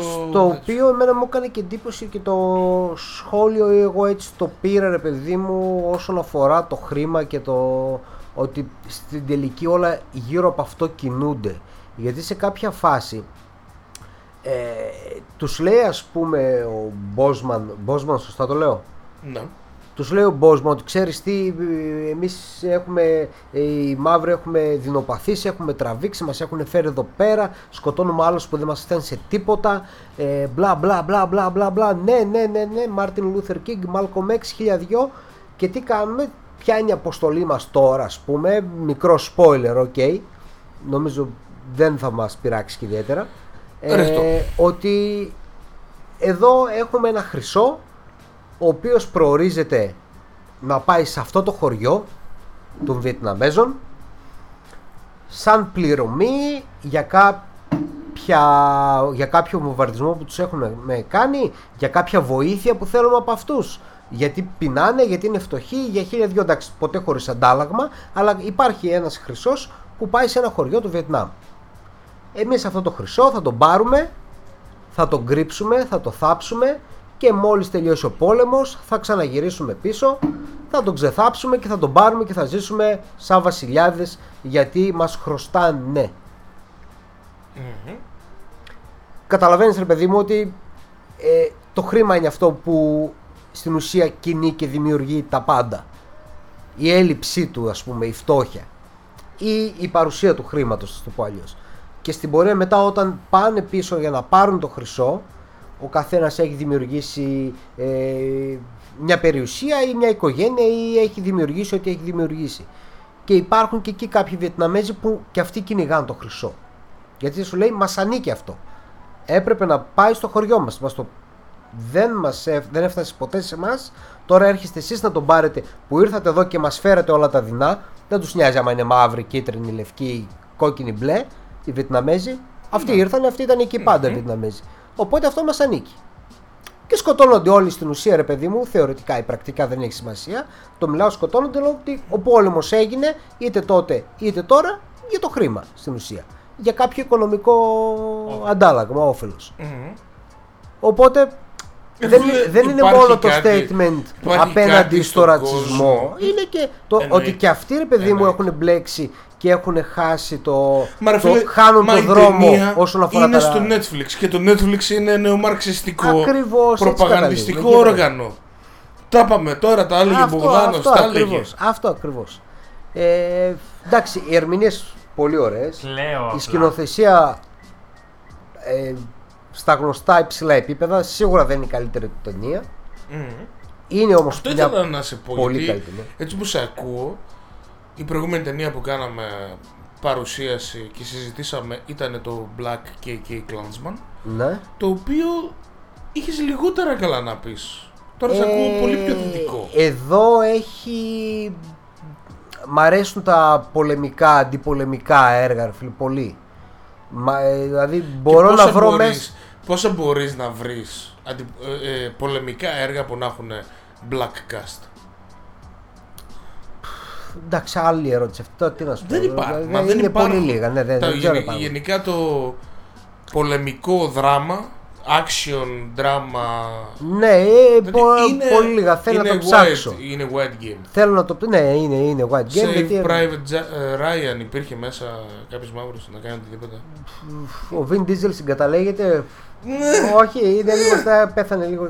Ε, δεν νομίζω ότι υπήρχε. Ε, μ' άρεσε περισσότερο από το Black KK Clansman που λέμε. Ε, δεν μ' άρεσε περισσότερο ας πούμε από την 25η ώρα που δεν έχει καμία σχέση με το φιλετικό ε, ρατσισμό ή κοινωνικό ρατσισμό κλπ. ρε παιδί μου. Εκείνο θεωρώ το καλύτερο του έργο. Ε, και δεν παίζει κανείς μαύρος. Έντορ- Έντορ- Α, είναι η Ροζάριο Ντόσον παίζει. Οκ. Μόλις είπες ότι η, η, η Θέλω να σου πω αγαπημένη ότι- σου ταινία του Spike Lee είναι αυτή που δεν έχει μαύρους. Το είπες. Δεν έχει να κάνει τίποτα. Α, Έτσι κι αλλιώς είναι η καλύτερη ταινία του Spike Lee αυτή, ας πούμε. Είναι καλή, δηλαδή ε, δείχνει βασικά και για τον ίδιο νομίζω ότι ε, μπορεί να ξεπεράσει αυτό που έλεγες εσύ πριν για την τύπησα που έκανε το stand-up ότι θέλει να ξεπεράσει αυτό το που την δεσμεύει ρε παιδί μου από την Αυστραλία έτσι και αυτός δείχνει ότι μπορεί άμα θέλει να κάνει κάτι πάρα πάρα πολύ ωραίο Ξέρεις τι, θα το έκανε χωρίς να... εάν. ε, ξέρεις τι, η, η κοινωνική κατάσταση τον σμπρώχνει σε αυτό το πράγμα. Δηλαδή είναι σπρώχνει, ένας ναι. άνθρωπος που έχει να πει χίλια πράγματα, αλλά όταν ρε φίλε λες, οκ, έβγαλε το Klansman πέρσι. Ε, πέρσι, Πέρσι. νομίζω, ναι. Ε, και φέτος πάλι ασχολούμαστε με δολοφονίες μαύρων. Δηλαδή, εάν άλλαζε, θα μπορούσε και αυτός να πει: Οκ, κάτσε. Δεν, Προφανώς και δεν με κοίταξε. αναγκάζει κανένας. Και όταν έβγαλε την 25η ώρα, προφανώς και τότε δεν ήταν ότι ήταν μια περίοδος που δεν ασχολιόσουν, ας πούμε, με το που δεν υπήρχε ε, αδικία ή ρατσισμός απέναντι ε, σε μαύρους ή δεν, είχαν γεγονότα που, δεν υπήρχαν γεγονότα που είχαν γίνει. Σίγουρα υπήρχαν. Απλά εκείνη η ταινία που ανέλαβε να κάνει τότε, ρε παιδί μου, ο τρόπος που την έκανε, όπως την ολοκλήρωσε, ήταν αμέσως μετά του- την 11η Σεπτεμβρίου. Είχε λίγο, το- δεν είχε να κάνει με την 11η Σεπτεμβρίου. Μμμ. Και είναι τελείως διαφορετικό το story. Το έχεις δει; Όχι. Ωραία. Να το δεις. ε, Στο προτείνω. δηλαδή. Ναι. Ε, εντάξει, δεν, δεν υπάρχει. Η σκηνή που κάθεται στον καθρέφτη, ας πούμε, ο άλλος, ο Νόρτον και αρχίζει να μπινελικιάζει αβέρτα τους πάντες και στο τέλος μπινελικιάζει το Θεό, το Χριστό, όποιον θες, όποιον δεν θες. Και έρχεται, ας πούμε, η κάθαρση στο τέλος που στην ουσία βλέπεις ότι κανένας, ότι όλοι τον συγχωρούν οι άνθρωποι ή ότι δεν έχει να χωρίσει απέναντι στους ανθρώπους τίποτα και δεν εμφανίζεται κανένα φανταστικό πρόσωπο ή φανταστική μορφή. Οκ. Ούτε χρήμα, ούτε μπάτσος, ούτε ε, εξουσία, ούτε τίποτα. Ε, όλο αυτό ρε παιδί μου εκεί μέτρησε. Τώρα μπορεί να ήταν ηλικία, μπορεί να ήταν οτιδήποτε. Εκείνο εκεί ας πούμε είναι από τις λίγες ταινίες εγώ που του βλέπω ρε παιδί μου και είμαι σε φάση πώς λες εσύ έκλεγα, έκλεγα. Έτσι είμαι σε, εκείνη, τη- σε αυτή την ταινία. Ε, είναι πολύ δυνατή. Για 25η μένα. ώρα. Ε; 25η ώρα. 25η ώρα. Αυτή εδώ η συγκεκριμένη νομίζω ότι θα είναι από τις καλύτερες της χρονιάς ή στις καλύτερες της χρονιάς. Ε, σίγουρα έχει τα λατώματά της ρε παιδί μου, εντάξει 2,5 ώρες διάρκεια με το Spike Lee στη σκηνοθεσία, με την ορμή που έρχεται και με τον τρόπο που ε, σου δίνει την ιστορία είναι πάντα για κα... είναι ή θα σ' αρέσει πάρα πολύ ή θα πεις ναι μεν αλλά. Εμένα μ' άρεσε, μ' άρεσε πολύ. Εγώ σου έχω τη σιρούλα που μάλλον θα είναι μία από τις καλύτερες της χρονιάς και μας έρχεται από το ορθόδοξο HBO Α, οκ. και είναι το I May Destroy You το οποίο είναι σειρά που δεν πρέπει να σποιλάρει κανένας ε, καθόλου καθόλου δηλαδή εγώ είδα το πρώτο επεισόδιο χωρίς να ξέρω απολύτως τίποτα επειδή εμπιστεύομαι αυτήν που το έγραψε και είναι και η πρωταγωνίστρια Οκ. Μετά είδα το τρέιλερ γιατί το πόσταρα τύπου παιδιά μάλλον έχουμε Ναι. μια καταπληκτική σειρά στα χέρια μας και από το τρέλερ σποιλαρίστηκα άσχημα για τη συνέχεια και ήμουν σε φάση αχαιρέ. Πούστη. Δεν όχι». θα έπρεπε. Ναι. Ναι, δηλαδή καλύτερα να μην το δείτε καν το τρέλερ. Εμπιστευτείτε εμένα που σας λέω ότι μάλλον έχουμε στα χέρια μας γιατί είμαστε στα πρώτα επεισόδια ακόμα μία από, τα, κα- από τις καλύτερες σειρές της, ε, της χρονιάς και τσεκάρετε το. I May Destroy You λοιπόν στο HBO η Μικέιλα Κόελ η οποία την έχουμε δει τώρα δες στο Netflix. Έχει, φτιά... έχει αγοραστεί η σειρά της από το Netflix τέλος πάντων μπορείς να το δεις εκεί πέρα. Η οποία σειρά αυτή είναι πάρα πολύ ιδιαίτερη. Και δεν αρέσει Μου πολύ κάνει, κόσμος. μου κάνει σε κομμωδία ο τίτλος. Το I May Destroy You. Τώρα θα σε πω, περίμενε. Στο Netflix λοιπόν αυτή έχει το chewing gum. Το chewing gum είναι αφ- ε, η, η γελιοποίηση της προσωπικής της εμπειρίας ως νεαρή μαύρη στο Λονδίνο που προσπαθεί να κάνει σχέσεις, να βρει γκόμενο, έχει τη μάνα της, έχει τη θρησκεία, χριστιανή κτλ. Οπ! Χριστιανοσύνη μέσα στο Netflix. Ο Μπογδάνος δεν τα ξέρει καλά. Όργανο Να του τσεκάρει το νεομαρξισμού είναι για να διευθύνει το τέτοιο. η, η, η Κόελ το έγραψε και πρωταγωνίστησε στη σειρά αυτή. Έκανε και κάποια άλλα πραγματάκια και έρχεται τώρα στο America να κάνει τον μπάσιμο στα μεγάλα σαλόνια με το I May Destroy You το οποίο ρε φίλε δεν ξέρω καν πώς να σου το παρουσιάσω χωρίς να σε σποιλάρω. Όλο το- το πρώτο επεισόδιο είναι κάτι το οποίο έχει μ- μία κίνηση που λες «Α, κομμωδία βλέπω». Κομμωδία και slice of life που λέμε, δηλαδή καθημερινότητα ως μία γυναίκα, συγγραφέα, ε, η οποία είναι συγγραφέας, η οποία έγραψε το πρώτο της βιβλίο γιατί της λέγανε ότι τα tweets της στο Twitter αυτά που έγραφε ήταν πολύ γαμάτα.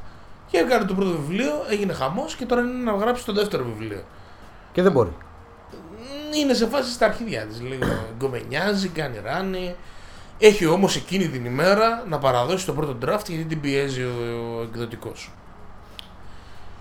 Τους έχει πείσει κιόλας ότι για να γράψει πρέπει να πάει στην Ιταλία. Στην Ιταλία γαμιέται με έναν ε, μαφιόζο, Ιταλό, drug dealer και δεν γράφει καθόλου στην ουσία. Δηλαδή του έχει βάλει την εκδοτική να την πληρώνει για να πάει στην Ιταλία να την διακοπάρει με τον κόμενο και επιστρέφει, πρέπει να γράψει κάτι για να το παρουσιάσει όμως την καλούν να βγει έξω και βγαίνει έξω, παρτάρει, γίνονται διάφορα και με το φινάλε του πρώτου επεισοδίου καταλαβαίνεις τι έχουμε να κάνουμε. Και το πράγμα φίλε είναι τόσο σοκαριστικό, δηλαδή γίνεται, δεν θα πω τι, αλλά μην πεις γίνεται τίποτα. ξαφνικά από εκεί που έχουμε μια κομμωδία με καταπληκτική μουσική, μουσικάρα, δηλαδή παίζανε πράγματα τα οποία εγώ τα λατρεύω, δηλαδή τα ακούω φανατικά τα δύο-τρία τελευταία χρόνια. Το ένα μετά το άλλο σε δευτερόλεπτα. Δηλαδή είχε σε μια φάση εκεί που έγραφε το κινητό της στο χέρι και πατούσε κομμάτι, έπαιζε το κομμάτι, ε, γινόταν το μοντάζ του γράφω, κάνω ράνο, αλλάζει κομμάτι, μπαίνει δεύτερο και λέω τι γίνεται, ρε, μα τι κομματάρι. Ε, τε- σε τέτοια κατάσταση. Και μετά σου έρχεται φίλε το σοκάρισμα του που μαλάκα, οκ, η σειρά είναι αυτό. Έχουμε, είναι προφανώς, είναι, είναι δράμα με κομικά στοιχεία, Οκ. μαύρο χιούμορ, full, πολύ ωραία μουσική, πολύ ωραία σκηνοθεσία, πολύ ωραίο γραμμένο σενάριο. Αλλά είναι δράμα, φίλε. Και είναι σκληρό δράμα. Πολύ Οκ. σκληρό. Δεν- Εντάξει, η Ναι, λέξη μη- δράμα δεν είναι πιο σωστή. Ναι, κατα, κατάλαβα. Καταλαβαίνεις. Μη σποιλάρεις. Όχι, άστο, άστο. άστο Είναι αυτό, είναι, είναι δράμα. Δηλαδή, όταν θα πάει. Εντάξει, θα έλεγα Golden Globes, εκεί παίζει να το βάλουν κομμωδία. Ή musical. Ω, Αλλά Εντάξει. εντάξει. Ή- Αλλά είναι δράμα, φίλε. Και είναι εξαιρετικά φτιαγμένο. Η Κόελ παίζει πάλι εκπληκτικά. Δίνοντας, ρε φίλε, αυτό που μα- μου άρεσε στην ουσία είναι ότι από τη μία βλέπεις τη γυναική εμπειρία, από την άλλη βλέπεις την ε, ε, αφρικανική εμπειρία στο Λονδίνο, έτσι, γιατί είναι τελείως διαφορετική Αφροαμερικάνοι, άλλο πράγμα το να είσαι μαύρος στην Αγγλία. Είναι άλλη φάση. Τελείως. Σου δίνει και το ένα και το άλλο και θα δούμε πού θα το πάει, φίλε, γιατί είναι πολύ περίεργο. Έχει ολοκληρωθεί, είναι. Συνεχί... είναι προ- Είναι στο τέταρτο πέμπτο επεισόδιο. Οκ. Θα έχει 10, φαντάζομαι, 8 με 10. Και πάει πολύ δυνατά. Νομίζω θα τα δούμε και στις βραβεύσεις. Ε, πάρα πολύ. Είναι πάρα πολύ πιθανό. Ωραία, τέλεια. Αυτό. Οπότε και οι δύο προτάσεις μας είναι. Γενικά κινηθήκαμε σε νεομαρξιστικές καταστάσεις ε, σήμερα. Πολύ για μαύρη κουλτούρα, LGBT. Θα χάσουμε το μισό μας κοινό ρε φίλε. Ε, να δούμε Μαλακίες κάτι. λέω, διόρθωσέ με ρε φίλε, το κοινό μας Πρέπει, είναι όχι, σωστό. όχι, πρέπει να βρούμε και κάτι. Να μην υπάρχει τώρα ρατσισμός απέναντι στους λευκούς. Να βρούμε κάτι να πούμε. Ποιο να, το Die Hard, ας πούμε, να το αναφέρουμε την τρολογία την προηγούμενη. Να το What? δούμε, ξέρω εγώ, μία έτσι και να το έχουμε σαν θέμα. Γιατί; Γιατί είναι λευκός μπάτσος, φίλος μαύρος μπάτσος και είναι και μπάτσοι. Να φέρουμε μια Ε. ισορροπία λίγο στο τέτοιο απέναντι. Είναι και, είναι και μπάτσοι, είναι και καλοί μπάτσοι, ας πούμε. Καλοί Είναι μπάτσοι. Και καλοί μπάτσοι και είναι και λευκός και μαύρος μπάτσος. Παίζει και μαύρος μπάτσος. Και δεν σκοτώνεται κατευθείαν. Τε, τελειώνει όλη τη σειρά. Τέσσερις, Εντάξει, πέντε- δεν είναι χώρο για να πεθάνει πρώτος. Όχι, εντάξει, ναι, αλλά θα μπορούσε. Παραμένει ο, ο μαύρος φίλος. Ναι. Εγώ Ε, έχω αυτό- έναν μαύρο φίλο. Ναι, ναι, ναι, θα μπορούσε, θα μπορούσε. Θα μπορούσε. Καλή, θα- θα μπορούσαμε και αυτό να το αναφέρουμε την επόμενη. Για να φέρουμε λίγο ισορροπία, μην έχουμε κανένα Μπογδάνο απέναντί μας την επόμενη φορά και δεν έχουμε Ω, κανένα. Δεν το βρήκα χριστιανι... χριστιανικές αναφορές στο Netflix ρε φίλε. Ο, καλή φάση αυτό. Άμα το δει, νομίζω περιμένουμε το επόμενο σχόλιο. Θα κάτσω να το ψάξω να το δω τώρα. μεταξύ. Το I may destroy you. Το. Το chewing gum ή το I may Όχι destroy you. αυτόν, εγώ έχω μείνει εδώ. Αυτά τα δύο θα τα ψάξω να τα βρω. Εγώ έχω μείνει εδώ, σε αυτό. Στον Ταρξίλο. Στο, ναι, ναι, στο, στο Σκοτουλίδι. στον χριστιανό Κθούλου εδώ πέρα που έχει βγει να πούμε εδώ πέρα. Θες να δεις το τρέλερ του Σκοτολίδη Ταρξίλο. Ας το βάλω, εντάξει. θέλω, αλλά θέλω να δω αυτό σε super slow motion, έτσι να δω δηλαδή. Και μετά να διαβάσω και, τα, και τα γυρίσματα από πίσω ποιος το σκέφτηκε, πώς το σκεφτήκανε. Σίγουρα θα υπάρχει κάποιος ειδικός που θα μιλήσει και θα πει ρε παιδί μου πώς Ελληνικό- του ήρθε ε, αυτή η ειδικός ιδέα. στην ελληνική γλώσσα. Ναι, και το- θα πει ναι, δεν ήξερα τι να κάνω. Google Translate να πούμε, έβαλα κάτι εκεί πέρα. Μα ε, δεν μπορώ να καταλάβω τι λέξη μπορεί να έβαλε και να του έγραψε το Google Translate Σκοτουλίδης. Γίνονται- Αυτό ξέρεις τι είναι. Δηλαδή, Αυτό το έγραψε κάποιος ο οποίος έκανε στο πανεπιστήμιο στην πρώτη χρονιά μία, ένα εξάμεινο ελληνικά. Ναι, ούτε, Έκανε μα, Greek εντάξει, δηλαδή, 101, Σκοτουλίδης Δαρξύλος. Εν τω μεταξύ δεν, το, δεν μου κάνει εντύπωση που εμφανίστηκε στην DC. Για κάποιο λόγο. δεν, δεν μπορώ να το προσδιορίσω πώς να το τεκμηριώσω. Αλλά δεν μου κάνει εντύπωση. Απ' την άλλη μου κάνει μεγάλη εντύπωση πώς μπορεί το 2020 ή 19 πότε έγινε ή 18 Να μην μπορείς να με γράψεις... τόσα εκατομμύρια να έχουν πέσει να μην βρεθεί ένας ένας ας είναι ο καημένος και μαύρος και να πει δεν είναι αυτό ρε φίλε σωστό είναι... δεν- Ρε μαλάκα γιατί να είναι καημένος μαύρος ρε; ε, γιατί πάντα αυτοί κάτι παθαίνουν δεν είναι για να Ρε παίρνουν φίλε, εκτός, το ε, αντιτοκούμπο ρώτα. Ρώτα τον αντιτοκούμπο, εκεί δίπλα σου είναι. εκτός κι αν βγει ας πούμε ο Μπογδάνος και πει αυτό το λάθος το έκανε μαύρος σενάριογράφος Όχι ρε φίλε, λες. θα πάει σε άλλο επίπεδο μετά Μμμ. Ρε φίλε, όταν θα έρθει ο Αντιτοκούμπος στο Λος Άντζελες να παίξει με τους Lakers, τον πιάνεις, του λες κάνε μας εσύ ρε τους το μαλάκα. είπες ρε Κάνε μας ρε μια μετάφραση ρε, σε παρακαλώ δηλαδή. Και- Σκοτουλίδης Νταρξύλος.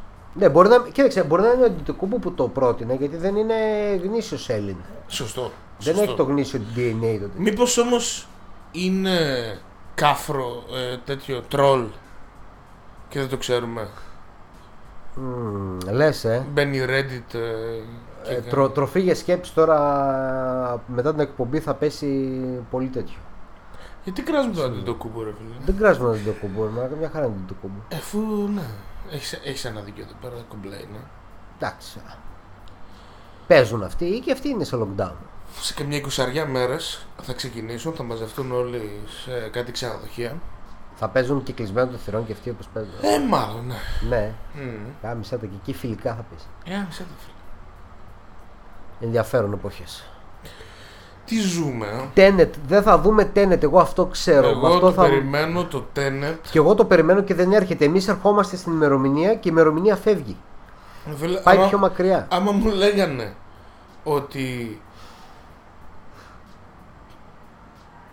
60% όσοι πήγαν στην IMAX αίθουσα να δούνε Tenet κολλήσανε, θα πήγαινα. Μέσα. I- τώρα που είπες I IMAX. don't fucking Τώρα που care. είπες IMAX, είδες από, από αύριο μεθαύριο πότε είναι μέχρι 15 του μηνός τι παίζεις στην IMAX. Στη μοναδική IMAX της πόλης που κάποιοι λένε ότι είναι ντεμή IMAX.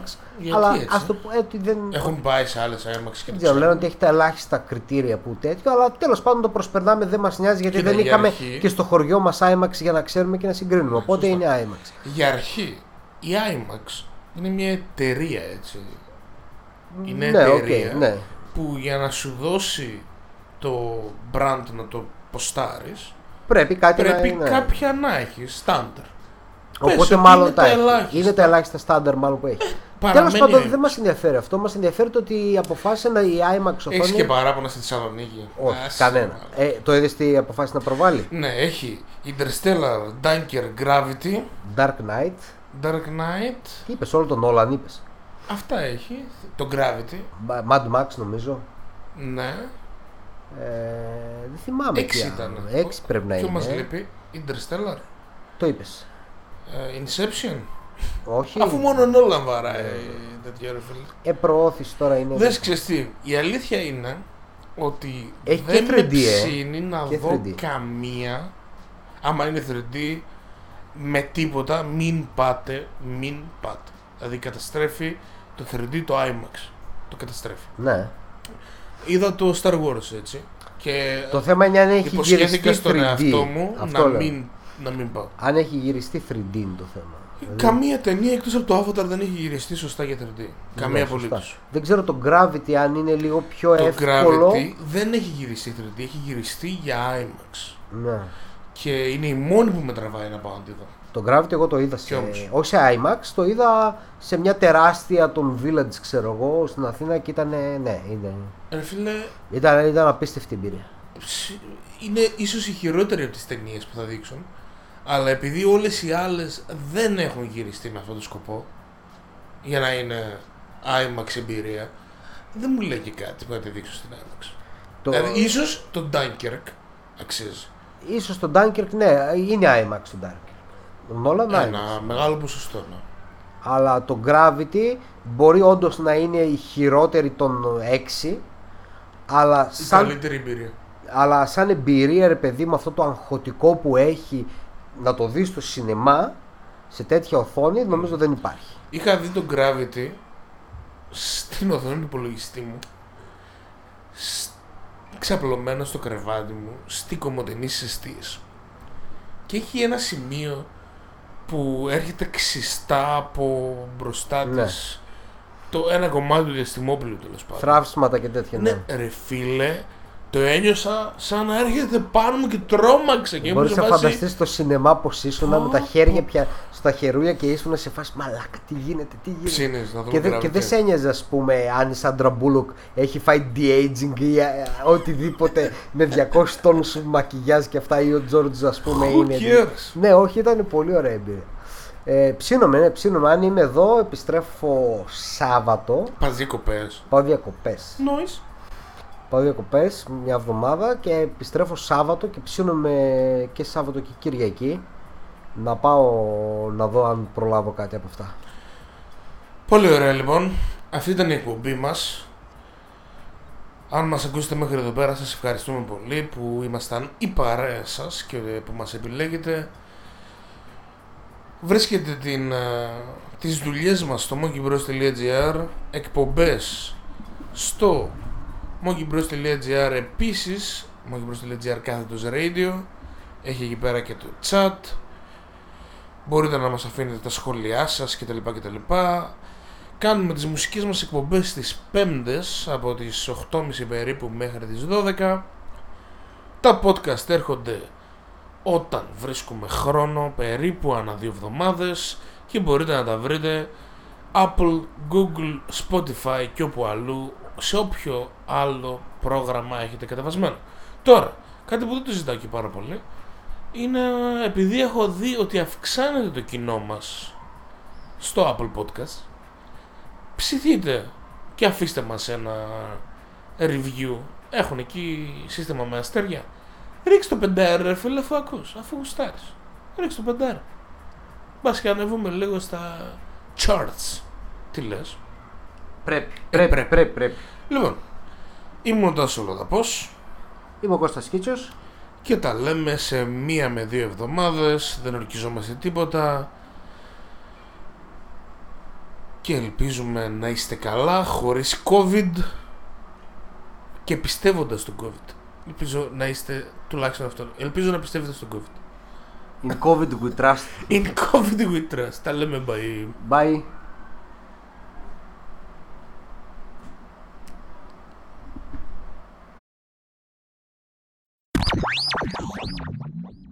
Ακούτε monkeybros.gr. Yeah.